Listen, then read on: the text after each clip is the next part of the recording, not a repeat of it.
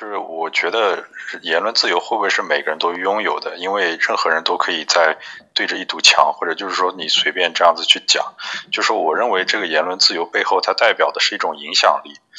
嗯，这种影响力就是听的人，你你不希望听的人就是听了然后就左耳进右耳出，对吧？你认为那个就是这个没用，就是说这个言论自由代表的是影响力之后的那个行动。嗯，但是这个行动在宏观上看，它相当于是一个社会的试错成本，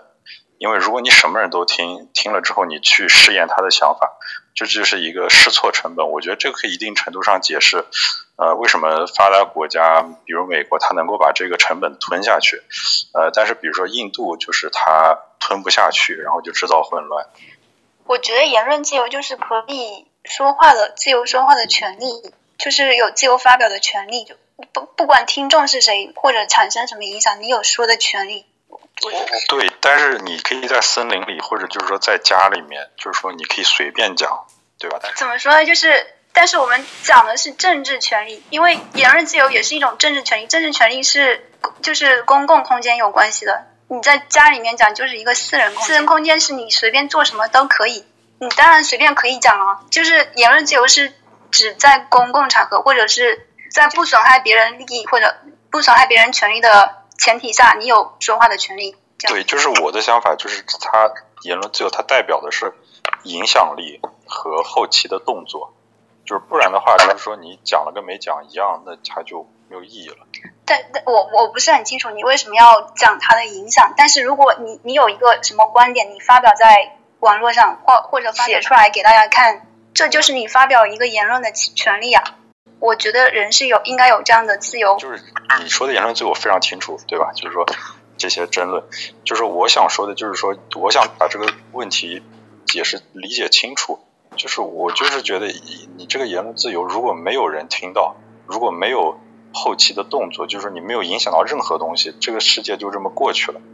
那你讲它跟没讲它是一样的，对这个世界没有零影响。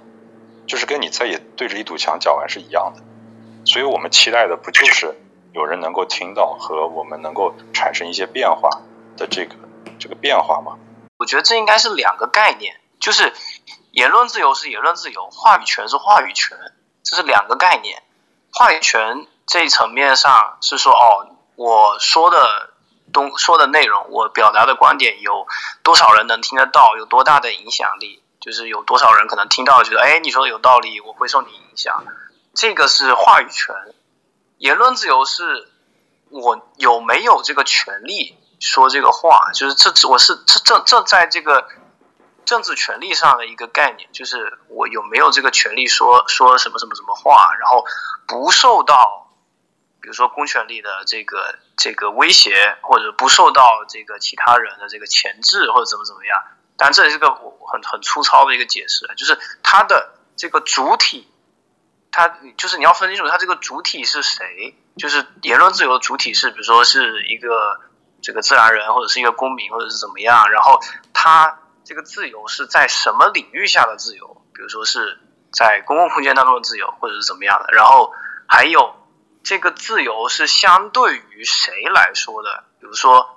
有什么样的主体？呃，有什么有什么样的 agency 可能会威胁到这样的自由？比如说，可能一公权力，二谁谁谁之类之类之类。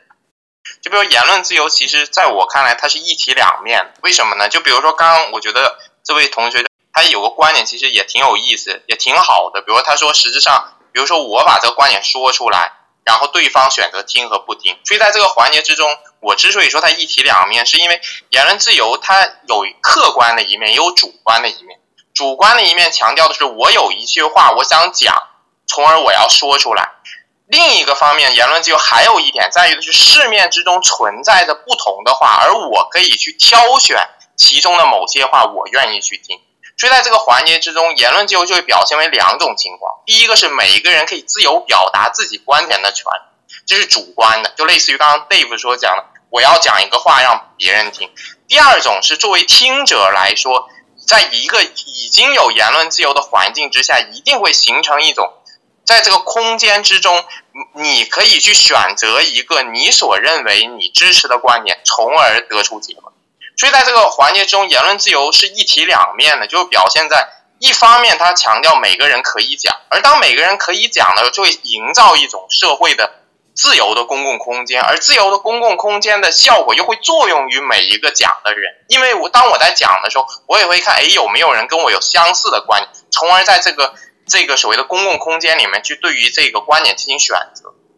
比如说，还有刚刚 Dave 讲的一个观点，我觉得也挺有意思。比如他刚刚讲这个，我讲了一句话，然后别人听不听？那我对森林讲怎么样？然后接着对于人讲，其实对森林讲跟人讲，它的不一样的地方在哪里呢？就在于它没有形成公共空间。简单来说，就是你说了一句话，但是它没有进入到人际交流之中。那么当然，在结果之中，你也可以说，其实你。在公共空间之中，你说一句话，如果你身边百分之八十人也都选择不听，那其实也就等于你在森林里面讲。但是还有一种可能性在于是，你不知道听者会不会愿意选择你的观点，从而他跟你成为了一路人。所以在这个环节之中，比如说刚刚他你的那个观点，我就觉得挺有意思的。当然，从从政治哲学的角度去分析言论自由，一般是有两种。主流的模式的第一种主流的模式强调的是政治自由本身作为人的一种自然权利，它是跟人的尊严相绑定。简单来说，就是我可以自由的写书，我可以自由的表达观点，是为什么？因为我是一个人，所以我就应该自由表达观点。在一定意义上，这是这是一种自然权利，或者说是人跟人的尊严相挂钩的权利。还有另外一种论证方式，就是从这个。密尔所开始的一种自由主义的论证方式，简单来说就是我发表一种自由的观点或者一种方式，它最终可以达成，比如说一个结果就是这个利益的最大化。比如说我提出了一种理性的观点，然后他也提出了一种理性的观点。当这个不同的市场中有不同的理性的观点的时候，这个时候市场之中不同的理性观点就会竞争，从而最后可能能够得出一个更好的理性标准。但是，比如 Dave，您您刚刚讲的这个话就会涉及一个问题，在于谁来确定你所讲的这个话更理性？谁来确定你所讲的这个东西对人的帮助更大？它是否是经由一个哲学家去评判呢？还是说它是经由一个市场的自由竞争去评判？所以在这个环节之中，就涉及到一个问题，在于的是所谓的更好的能够帮助别人产生一个结果的，类似密尔所说的这样的一种一种最大化利益。他的评判者是谁？所以在这一个环节之中，就使得在比如说奉行这个呃这个所谓言论自由的国家，就会有两派嘛。一派就是所谓的要有理性的言论，就是不理性的言论就不要去说，对吧？为什么？因为理性的言论它可以达到结果，而不理性的言论不可以。然后推导出的结论，那就是比如说一个哲学王或者比如一个国家去评判。另一个比标准，就比如说我会认为这个。这个言言论自由，这所谓好和坏的这个评论点是基于竞争。简单来说，市场中有不同的观点，这种好的观点是可以通过市场竞争的某种方式被表现出来，从而在这个环节中就强调每一个人都应当参与到这个市场竞争之来。所以这个时候，言论自由就不存在所谓的理性的言论自由和不理性的言论自由，因为理性的这个评价者不是某一个国家或者哲学王，而应该是市场的自由竞争。所以。对，这就是我说的那个试错成本。没错，没错。但是您所说的这个试错成本有一个地方很复杂的地方，就在于谁来决定。比如说，我说了一个观点，我说它就能达到最大利益，但是你怎么，比比如说能够保证你的这个东西一定是符合最大利益的？所以在一定意义上就涉及到一个决定者的问题。所以在西方政治哲学思潮之上。一种明显的观点，就柏拉图的观点，就是这个哲学王实质上他什么都知道，所以他什么都知道，他可以根据每一个人确立每一个人所相适应的法律。所以当你们还没开口的时候，哲学王可能就已经知道你心里在说什么，他已经知道这个成本怎么样最低。但是还有另外一种思路，就是没有哲学王。那么，既如果没有哲学王的时候，那这个时候好和坏就不应该基于一个组织或者国家，而应该是基于。市场的自由竞争，也就是所谓的 the marketplace of ideas 这样的一种思维方式。所以就是在政治哲学史上，总体来说涉及言论自由的表现方式有这两点。当然我没有很多时间，就给您大致介绍一下，就不知道能不能帮助到你。对，那我我刚才听你讲的，就是说你讲的那种呃第二种啊，就是后面那种市场式的，这个就是跟我自己设想的这种呃好像是比较接近的一个。一个思路，就是所以我就得出了一个结论，就是言论自由它等于是一个试错成本，就是我我不知道这种等号能不能建立。嗯，我觉得从试错成本的角度，有一个观点，我觉得可能跟您的这个思维方式有一点像，就类似于什么，就类似于科斯他所强调的这个 social cost cost，就是简单就是社会成本，就是比如当一个国家法律制度完善了，然后它的这个比如说运行的更符合规则、更有秩序，那么实质上这个社会社会市场之中的这个交易成本会因为它这个社会成本的降低而降低，所以在一定意义上，我会。感觉您的这个观点，我会感觉跟科斯的观点有一点点像，就他的这个社会成本的这样的一种思维方式。但是还有另外一种思维方式，也是涉及到对于比如柏拉图式这样的一种哲学王评价的一种思维方式，就在于的是，比如从纳粹就是一个很典型的例子。就比如说纳粹为什么他可以宣扬出所谓的我们雅利安人是最好的、最优质的，然后弄出一堆所谓的科学依据，是因为。在这个这个嗯，在纳粹的那个时代，反纳粹的那些科学家都被赶走了，所以在这个科学市场中，只存在纳粹是好的，报纸也是只报道纳粹是好的，所以在整个环节之中就产生一个问题，在于是当这个公共空间每个人说话被控制以后，公共空间也会被控制。那当公共空间被控制以后，你所接受的教育就是统治者所希望你接受的教育，所以在这一个情况之下，就会产生一个问题，就是。理性真正可能理性的那样的一种竞争的场所就不存在了。那你这个成功与否，就所谓的成本低和高，就只能依赖于这个哲学王明不明智。就比如说纳粹他弄出一个什么雅利安人这个东西，你现在看起来很蠢，对吧？但是你如果在那个时代，你也得信。为什么？因为讲这些不相信这些提出这些东西的人，早就都被赶走了，所以你只能被他塑造。所以在这一个意义上，也是所谓的这个。自由市场学派，也就所谓的自由这个言语权，就言论自由作为绝对权利，它不应该被比如说哲学家所掌控的一种批评。当然这是批评，就是我们也可以对这个批评本身做出一种回应。就是我我突然想，那这个东西不就是跟嗯，比如说经济上面的两种策略，生存策略就是一样了吗？就是一种策略，就比如说我有固定的一笔钱，我就全部投在一条路上。我就拼命把它做到极致，呃，另一条路就是说，你这种做到极致，你的这种，呃，虽然你短期收益是最大化，但是你应对不确定性的这个能力下降，所以你应该把钱分散出去，多创造一些其他的机会试试看。但是那个呢，又会产生试错成本，呃，我我觉得好像有点类似，跟这两种策略。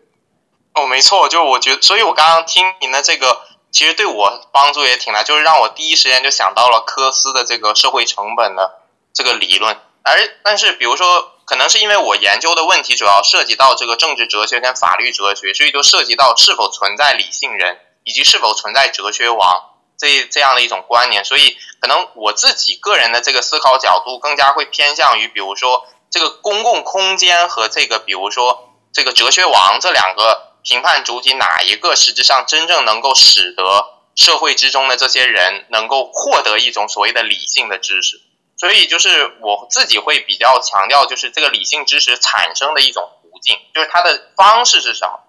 ？Place of idea 这个概念，我我我觉得特别有意思，就是因为那个我想问一下，就是具体的，比如在美国高院的判例里面，他一般支持言论自由，他是用 marketplace of idea，但是他有时候他就会说，比如这一项言论会有一个什么 clear and present dangers 或者 imminent dangers，就是就是他的理由就是你这个言论就。造成了类似于在拥挤的剧院里面所有火灾，然后造成践踏这种，就是在这种情况下，他认为这个 marketplace of idea 这个 argument 是不成立的，然后是不应该拥有言论自由的。我我然后我想问一下，这个界限在哪里？就是这个这个什么时候是拥挤的剧院，什么时候是 marketplace of ideas 这个东西呃有一个清晰的界定吗？谢谢。我就非常感谢您的这个问题，就是您的这个问题，其实我感觉其实就是有点类似于谁的论证呢？就有点类似于这个约翰密尔和洛克的论证，就是他强调就是这这个社会之中实际上存在着一种所谓的自发的秩序，而这个自发的秩序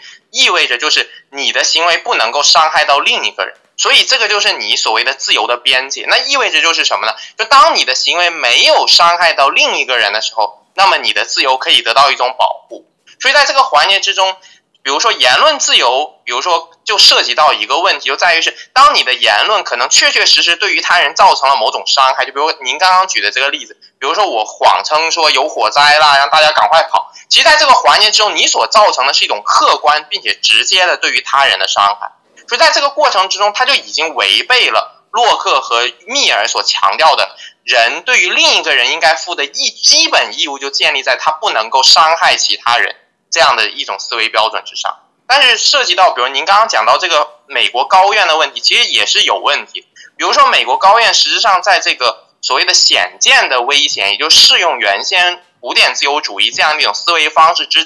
之后，尤其是在这个麦卡锡主义，就是这种所谓的迫害共产主义者者的这个思路以后，你会发现它有个转向，就是它不断的去强调这种共产主义的思维方式本身就是危险，所以即使你在比如说剧院里面主张，比如说我要相信社会主义，乱七八糟，你在当时的美国也会被那些人抓住。所以在一定意义上，这就涉及到一个，比如说谁来解释自由，谁来界定自由，以及界自由的一个界限是什么的问题。所以我会感觉，比如说您刚刚所提到的这个、这个、这个、这个，比如剧院的这个例子，如果用比如说密尔和这个洛克的观点来说，就很好解释，那就是当你的行为没有对于他人产生伤害的时候。拉丁语叫 alternum nulle de 和 sum quicquotebe 和。简单来说，当你没有被没有对于其他人造成伤害的时候，那么这个就是你所应该得到的